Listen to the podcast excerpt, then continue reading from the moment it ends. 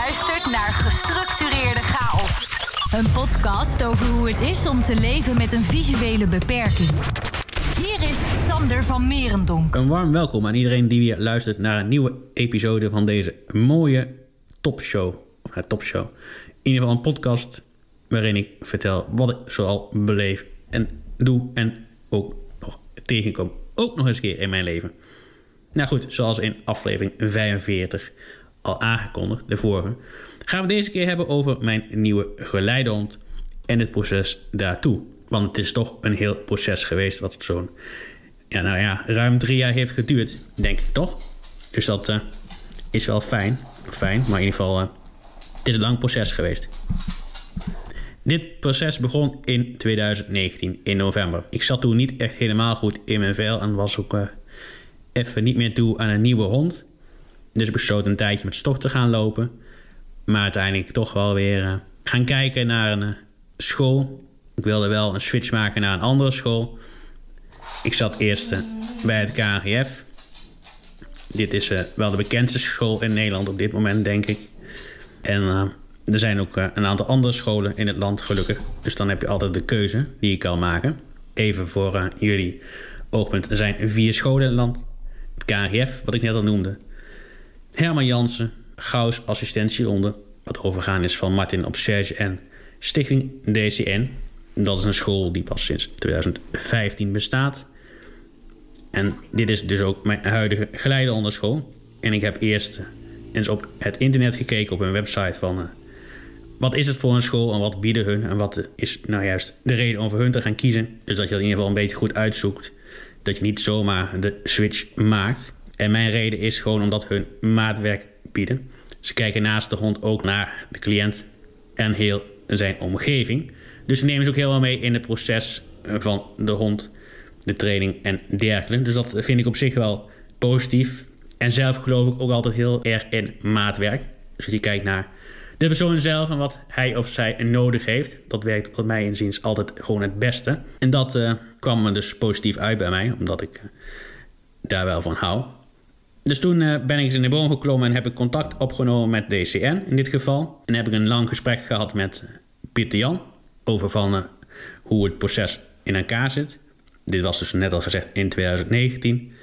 Toen heb ik er twee weken over gedacht. En met een aantal goede vrienden van me over gesproken van... Ja, moet ik het wel of moet ik het niet doen? En toen heb ik een profiel opgesteld van... Wat is mijn situatie? Hoe woon ik? Wat voor werkaanbod heb ik? Want de geleidehond moet ook uh, wat te doen hebben overdag. Hij moet zich niet gaan vervelen. Hij moet uh, echt ook iedere dag, uh, ja, een uur in ieder geval, zoiets in tuig kunnen lopen. Dat hij in ieder geval werkaanbod heeft. Dat je een hond wel iets te bieden hebt. En dat je niet heel dag thuis bent en een beetje zit te lamlullen. Want dat is een hond ook niet fijn. En dan gaat hij of zij zich uiteindelijk toch gewoon vervelen. En gaat die dingen in je huis slopen. Dat moet je gewoon niet hebben en ook niet willen. Dus toen heb ik dat profiel ingestuurd en toen uh, hebben we gewoon contact gehouden. Nou goed, toen kwam een bepaalde pandemie waar ik liever niet meer over heb. Dus waarna dat proces ook yes, versloomde, verlangzaamde. Ik heb contact gehouden een aantal keren gevraagd van hoe staat het ermee? Schiet het al een beetje op? Dit ging zo verder tot eind 2021, oktober in mijn geval. Toen had ik hier thuis een intakegesprek met Pieter Jan. Dus toen hebben we gekeken van wat zijn de routes? Hoe ziet de situatie nu uit? Is die veranderd? Wat voor hond zoek je?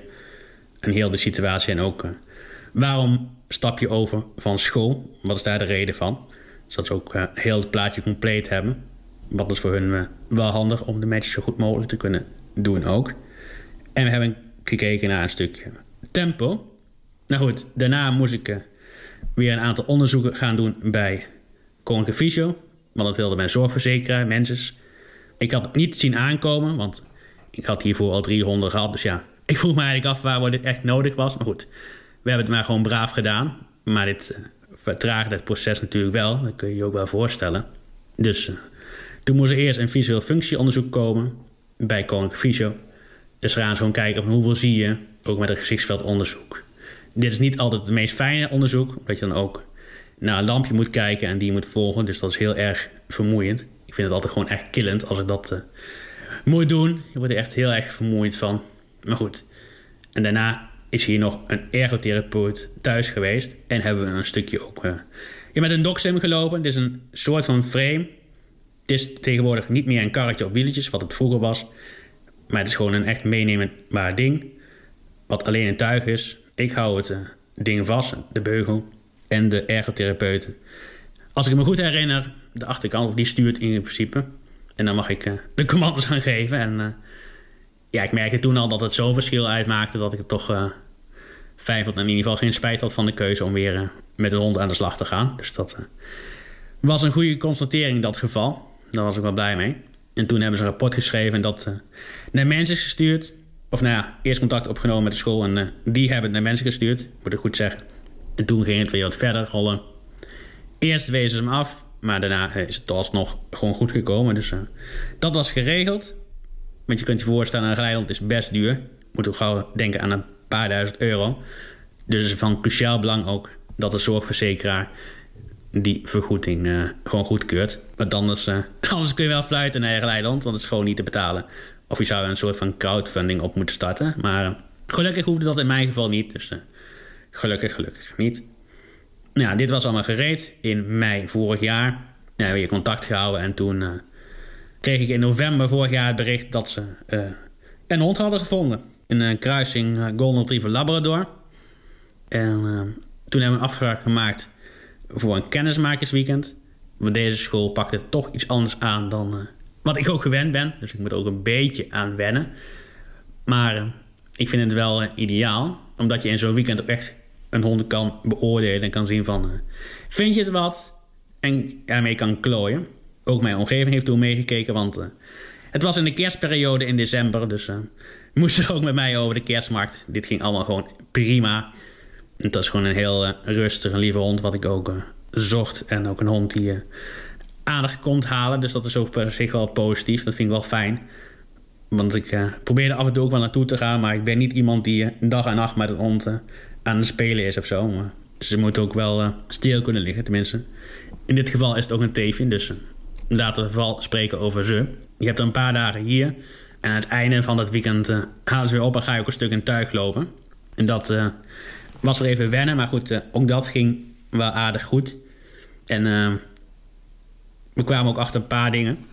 Dus dat was op zich wel, wel fijn om te merken. En te weten dat je ook een aantal punten hebt waar je aan kan werken. Zoals bijvoorbeeld dat je gewoon duidelijk de commando's moet uitspreken en niet commando's moet gaan inslikken. Dit is ook een punt waar we aan gewerkt hebben tijdens de aflevering. Die vorige maand, dus in januari, heeft plaatsgevonden. Dus het is wel fijn dat iemand zegt van wat zijn de werkpunten. Dat je dat ook weet. Zoals ik er ook achter kwam dat ik de neiging heb om erg naar links te gaan lopen. Of in ieder geval aan de linkerkant van de stoep te lopen. Dus ze moet iedere keer mij naar rechts duwen. Of richting rechts gaan corrigeren. Dus dat hebben ze ook toen gezien. En waarschijnlijk ook iets meer gedaan. Ik zie het nu niet echt meer terug. Dus uh, ik ga er wel een beetje vanuit dat ze iets mee gedaan hebben. Maar goed, uh, ik ben natuurlijk niet de trainer. Dus uh, ik zou het niet durven zeggen.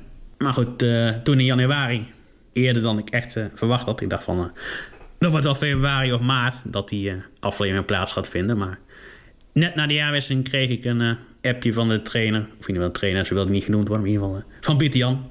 Dat de aflevering van de hond Rebel, dat is de naam van haar, ging plaatsvinden en of het uitkwam. Ja, het kwam er redelijk uit. Alleen een beetje een domper dat ik niet uh, naar Vrienden van Amsterdam Live kan. Maar goed, ik vind uh, dit veel belangrijker dan, dan een concert. Dat komt wel een keer goed, denk ik. Die lopen toch niet weg, dus je moet gewoon keuzes maken in het leven. Hoe lastig het soms ook is.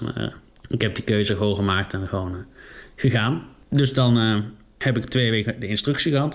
We hebben een hoop gedaan. Het was heel intensief, heel uitgebreid was gewoon heel goed. Ook een heel hoop eh, dingen weer over honden geleerd.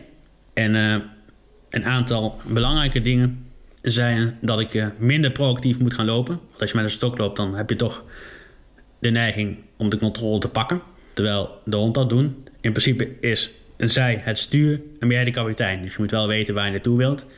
Wat de route is die je wilt gaan doen. Maar zij stuurt, dus zij loopt je om de obstakels heen. Dus het is een kwestie van wennen, want je moet je wel durven overgeven aan de hond. En minder zelf dingen willen oplossen. Dus dat kwamen we ook tegen. Nou, in die twee weken hebben we een hoop routes gedaan. Sommige goed wel twee of drie keer om gewoon de herhaling erin te houden en ook krijgen. Want wat je merkt is dat de eerste keer lopen ze heel erg snel en hang je ook echt aan de beugel met je arm. En de tweede keer of de derde keer, het is maar net uh, welk aantal je pakt, uh, lopen ze toch een stuk langzamer. En dan uh, gaat het ook een stuk beter. Dat is ook wel fijner voor, voor mijn linkerarm, want anders heb ik zo meteen een blessure in die arm. Dus dat is minder handig. Nog iets waar je wel naar moet kijken is ook een, een totaal ander ritme. Want ja, je moet het beest toch een paar keer uitlaten per dag.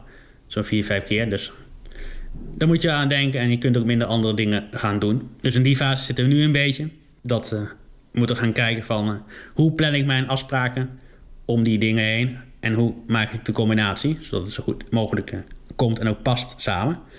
Dus dat is wel, wel ideaal. Maar ik moet niet anders zeggen dat ze het nu gewoon goed doen. Ik zou het zelf niet kunnen om alle obstakels te ontwijken. Dus ik vind het echt super knap dat ze die dieren dat kunnen leren. Ik zou het persoonlijk niet, niet kunnen. En we hebben ook een aantal lastige situaties ook al gedaan. Zoals bijvoorbeeld dat ze een half uur moest wachten op station 7 omdat de trein uitviel. Nou goed, we hebben gewoon een half uur in de kou staan wachten. Ik denk dat het voor mij net zo minder prettig was dan, dan ook voor haar. Dus dat is allemaal gewoon goed afgelopen. En ook met andere honden samen gaat het allemaal gewoon goed. Dus niet veel. Wel iets waar ik aan moet wennen is dat ze blaft als er iemand hier binnenkomt, dan uh, is het een soort van waakhond. Maar goed, uh, het is gewoon een kwestie van wennen. En, uh, je schrikt misschien één tel en dan is het weer gewoon voorbij. Dus dat is wel ideaal en prima. Maar goed, het blijft een, een bewuste keuze. Ik snap ook heel goed dat sommige mensen het fijner vinden om met een stok te lopen. Want je moet wel de bewuste keuze maken. Want met een ben je natuurlijk wel iets meer gebonden. Je kunt niet zomaar uh, naar een pretpark. Je moet altijd bewust kijken van... Uh, kan de hond mee? Kan die niet mee? Uh, waar laat ik haar dan als ik alleen op pad wil? En hoe los ik dat soort dingen op? Dus dat is wel altijd een ding waar je aan moet denken... en ook best stil moet blijven staan. Maar ik probeer er wel zoveel mogelijk mee te nemen. En tot nu toe nog geen situaties gezien en meegemaakt... dat ik geweigerd ben met een hond. Met haar dus... Want dat kan ook. En dat raakt je echt diep in je ziel. Dus ik wil ook alle luisteraars meegeven van... mocht je dit zien of tegenkomen... probeer er eerst aan te doen en uh, zeg het ook. Zeker omdat het vanaf dit jaar ook niet meer mag. En dat is een, uh, een ander punt waar ik zo meteen nog even op terugkom. Maar ja, ik ben helemaal tevreden over haar. Ze doet het werk heel goed. En uh, het is gewoon een kwestie van wennen. Want die band moet je gewoon gaan opbouwen. En dat duurt meestal toch wel een half jaar tot een jaar. Dus uh, we nemen rustig de tijd en uh, dat komt allemaal wel goed. Maar wat dan ook goed komt, is dat je kunt gaan kijken naar hoe je non-visueel loopt op straat. Want je hoeft niet meer te kijken naar obstakels, dat doet zij. En je kunt ook de navigatie erbij pakken. Dus dat moet ik nog wel gaan proberen aan doen. Want ik ben eerst aan het kijken of zij de route goed onthoudt. Want op sommige punten kan ze meerdere kanten op. Zijn er meerdere opties. Dus je moet altijd wel als kapitein blijven opletten, laat maar zeggen dat je de goede kant op blijft gaan. En dat je niet opeens uh, naar een route leidt waar je helemaal niet heen wil. Of uh, dat ze opeens in de kop krijgt van... Uh, ik wil naar het park en dat het niet de bedoeling is. Dus blijf gewoon opletten. En dan gaat het altijd goed. Dus je moet wel gefocust blijven. En, je kunt ook niet superveel drinken. Je kunt naar een café of een restaurant met rijden. Maar je moet altijd wel gefocust kunnen blijven. En je oriëntatie goed kunnen inzetten. Dan, dan komt het goed. En zeker als het een goed team is, dan, dan komt het ook goed. Dus dat. En hopelijk gaat het ook een hoop energie of wat energie schelen. Doordat zij de obstakels ontwijkt voor me en ik dat niet hoef te doen. En uh, soms uh, bedenk ik me opeens, waarom staat ze stil? Maar dan heeft ze toch een slimmere oplossing gevonden dan ik in mijn hoofd heb. Of dan zijn we toch al verder dan ik zelf dacht. Dus dat is ook wel grappig om mee te maken dat je dat merkt. Het valt gewoon op. Iets wat voor onze doelgroep ook handig is om te weten, en het is echt van belang ook, is dat vanaf dit jaar in de grondwet is opgenomen in artikel 1, het belangrijkste grondrecht van de grondwet, dat mensen met een beperking niet meer geweigerd en ja, in ieder geval dat ze gewoon uh, toegelaten moeten worden. Dat uh, mensen van, met een beperking niet meer gediscrimineerd mogen worden. Daar komt eigenlijk op neer. Hè? Moet even nadenken. Maar mensen met beperking mogen dus niet meer gediscrimineerd worden op grond van hun beperking. Ze moeten gewoon overal aan kunnen deelnemen. Dat is wel uh, ook in de tijd van nu, laat maar zeggen.